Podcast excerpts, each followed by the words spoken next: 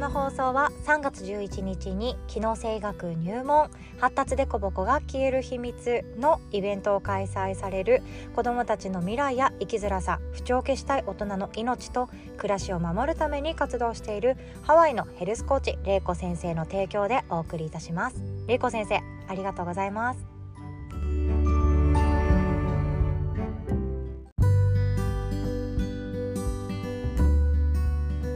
こんにちは、あやのです。今日も一日が始まりました。自分の一日は自分で作っていきましょう。今日はですね経験は誰にも盗まれないっていう当たり前のお話をシェアさせていただきたいと思っています。迷いがなくなるというか自分のその当たり前っちゃ当たり前だけれども普段忘れがちなことかなとも思います。特に自分の毎日が誰かしらに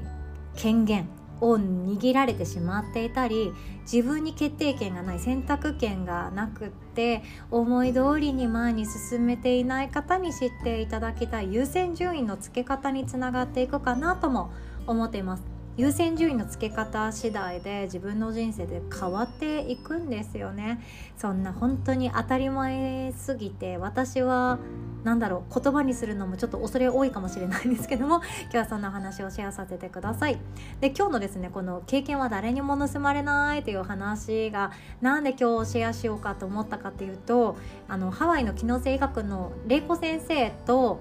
ミーティング、まあ、お話ししてまして Zoom で。で話が盛り上がりに盛り上がって1時間で終わる予定がもうそこからオーバーしてもうさらにさ喋ってたんですよね。ああだこうだ言いながら教育はこうだとか、えーと、子どもの未来はやっぱこういう風がいいよねとかそんな形でどこに何をお金を使っていくかっていう話もう脱線に脱線を繰り返して何の話を今日するんだっけっていうような具合にめちゃくちゃおしゃべりに盛り上がっちゃったんですよね。私もおしゃべりですし玲子先生もかなりおしゃべり大好きな素敵的な明るい方なのでつられてどんどん喋っちゃいました。本当楽しかったです。で玲子先生はかなりいろんなところに学びに時間とお金をかけられていらっしゃる方でいつだって最先端の医療の知識とか英語圏にしかまだ入ってきていない最新の研究結果っていうのをいつだって学びに行かれていらっしゃる方なんですよ。他にもですね NVC って言って私もこの前学ばせていただいた非暴力コミュニケーションもあの全世界の人30カ国以上の方々の中で英語を使って自分で実践し学び実践しを繰り返されていらっしゃる本当に学びに時間とエネルギーとお金をとことん使われている方だなと思って尊敬してるんですよね。で私から見ても玲子先生って本当にそのインプットとアウトプットが呼吸をするようにできてるなって思っていてその学んだことをすぐさま日常の中で生かされていたり自分のチャレンジに生かされていたりっていう風に学んだことを次やってみる学んだことをやってみるを繰り返されていらっしゃるなと思うので玲子先生なんでそんなに素直で行動力があってどんどん成長してるんだろうと思ったら多分そこにあるんですよね。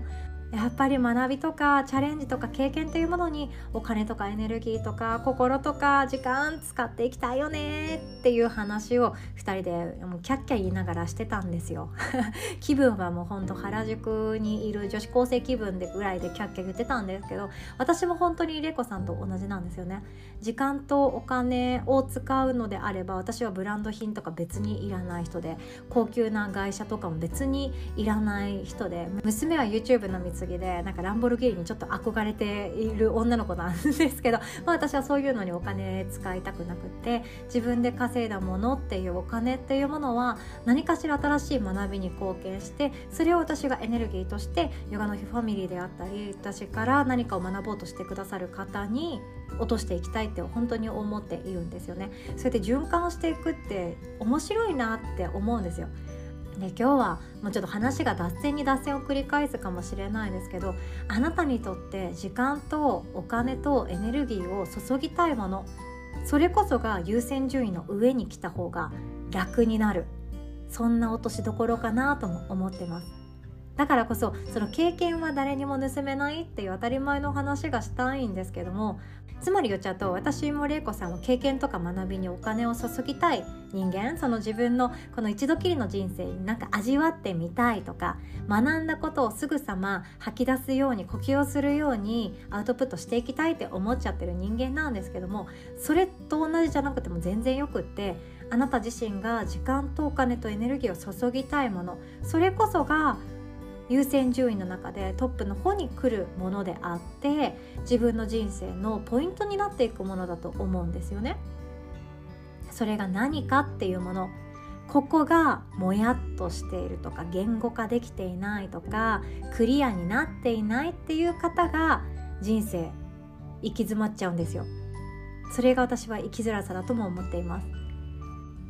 自分が行きたい方向に向いていけないなとか思い通りに進めないなとかもそうですし本当は自分の毎日の中でこういう風に体現して実践して行動してみたいけど周りの人の目が気になる家族に反対されたあとは友達が幸せはこれだよって言ってるから私もそっち行かなきゃいけないで焦っちゃうとかいろんな出来事があると思うんですよね。もちろん私たちは人間だからこそ周りのコミュニケーション取らないっていう生き方は無理だと思うんですよ。寂しいですもん。私だってコミュニケーションがもうめんどくさいし人間関係がめんどくさいし一人の方がマシじゃんって思ったこともあったんですよね。もう誰とも関わらなかったら傷つかないじゃんって思ったんですよ。言われたくない言葉も聞かなくて済むしなんか勘違いされて変な噂話も立てられなくて済むし一人の方がマシじゃんって思っちゃった時期もあったんですよ。ビジネスなんてしない方が楽じゃんなんて思ったこともあります。誰にも文句言われないし批判もされないし出る杭打たれるんだったら出ない方がいいじゃんみたいなこと思ったこともあるんですよ。でもそれでもやっぱり共感したいし誰かとコミュニケーション取りたいと思う。これが人間特有の望み願望だと思うんですよね。それこそがつながりたいっていう気持ちをつなげていくのがコミュニケーションなんですよね。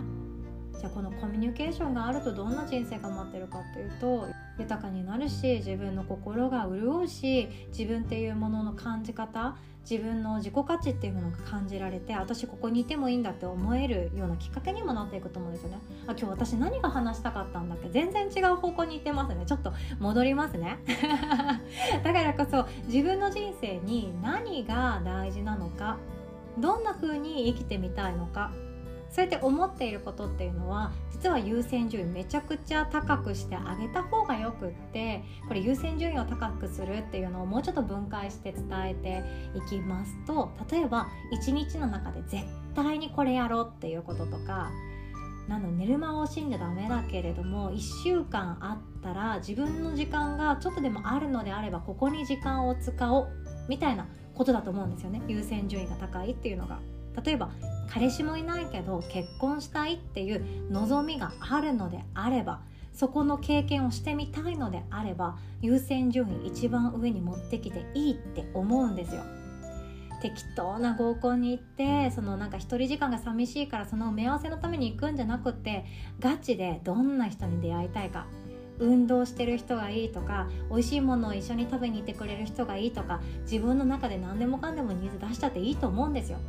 じゃあその人にどこに行ったら出会えるかっていうそれを一日の中に行動に入れていくっていうのが私はめちゃくちゃシンプルで優先順位にかなった行動だと思っているんですよね。私たちはいろんな経験したくて生まれてきてます。知らなかったこと知れることが嬉しいですし学びたいなんでだろうって気になるっていうことを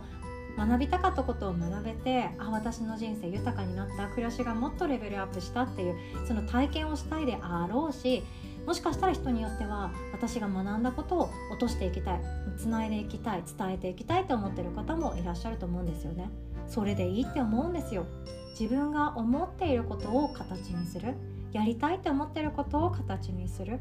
その経験をしたくて私たち生まれてきてると思ってます。本当に。私もそうです。人間関係めんどくさいって思っているけれどもそれ以上に人間関係からでしか幸せって感じられないなとか達成感って味わえないなとか喜びってなんか倍増していかないなとかなんか自分への思い込みが手放していく瞬間も人間関係が基本だったりするわけなんですよね。いろんなところにきっかけがあるので自分の人生どんなこと経験したいかどんなこと経験したいかその経験にはきっと時間もお金もエネルギーもかかっていくと思います。お金をかけずに経験するって多分大人になったらもう無理なんですよ。ねお母さんにママ払ってって言いたいですけれども大人になったらもう自分で責任を取って経験しに行くっていうのがスタンダードだと思います。でそれこそが私は生きてるっていう実感を一番面白く体験していくものだと思っているんですよね。どんな映画よりもどんなドラマよりも自分の人生が一番おもろいやんっていうような生き方私もしたいなと思ってます。そのぶっ飛んだ意味でじゃないですよ。私の場合あの激しいなんか起承転結の映画の中を行きたいというよりかは何だろうなえっと淡々としたシンプルな邦画みたいなあの穏やかな感じがいいですね。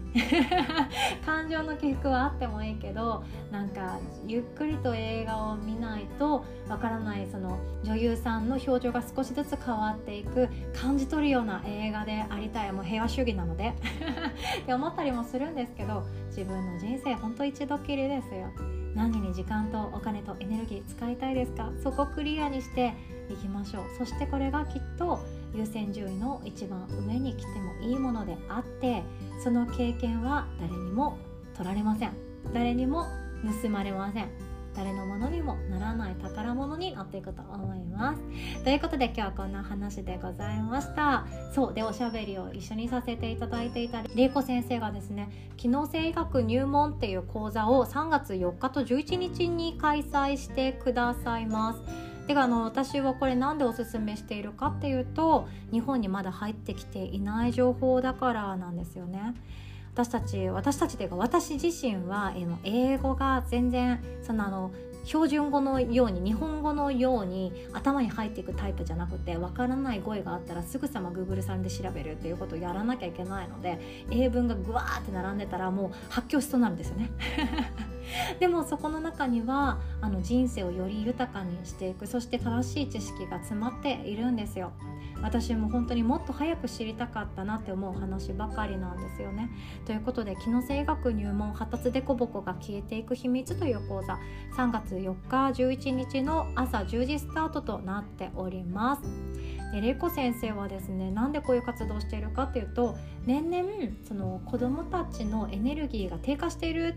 っていうことに気づいてしまったんですね。玲子先生ってあの面白くって もともとアメリカでアメリカの先生普通に英語が喋れますよっていう前提の先生として教育現場にいらっしゃった方なんですね。でグレーゾーンって呼ばれるあの発達でこぼこちゃんの教育も携わってますし天才児教育っていうそのギフテッドの方々とも教育現場で一緒になったことがあっていろんなこといろんな個性のことを知っています。で玲子さんが学んでいる機能性学っていうのは私たちの生きづらさを消してくれるものだったりするんですよ。これ言い方本当に要注意なんですけどね。生きづらさはトゲであってトゲは抜けるんだよっていうのを私は玲子さんのコーチングから本当に気づかされました。重くて重くて仕方のなかった私の頭が軽くなったりもう注意散漫すぎてどうしようもなかった私の判断基準が整ってきたり娘自身も変わりました。もうあの何でしょう添加物のあるものを好んで欲しがりもしないしお菓子別にいらない子 マックもあのハッピーセットのおもちゃだけ欲しいみたいななんかすごい味覚だなみたいな感じに変わってきていて自然の美味しさっていうものを本当にに感じられる食になったの玲子さんのおかげだなって思ってます私たちは知らないうちに不調の原因を一日の中でいろんなところからうん作っていてしまったりもしてるんですよね。でこれ詳しい話は私からはどうしても専門家ではないのでできないんですけども機能性医学っていうのは20年先を行く医療って呼ばれてます。いろんなことが学べますので、えっと、3月の4日もしくは11日玲子先生のこの入門講座もしかしたら今年これが最後になるかもしれませんので自分の健康や自分の子供が発達でこぼこでとか自分の親が認知症でとかでいろいろと学んでみたいなと思う方は是非ともご参加いただけたらなと考えております。詳細はこの音声の概要欄の URL リンクから募集中オンラインセミナーワークショップ一覧からチェックしていただけますと嬉しいです。お会いできるの楽しみにしております。ではお互い素敵な一日を作っていきましょう。おしまい。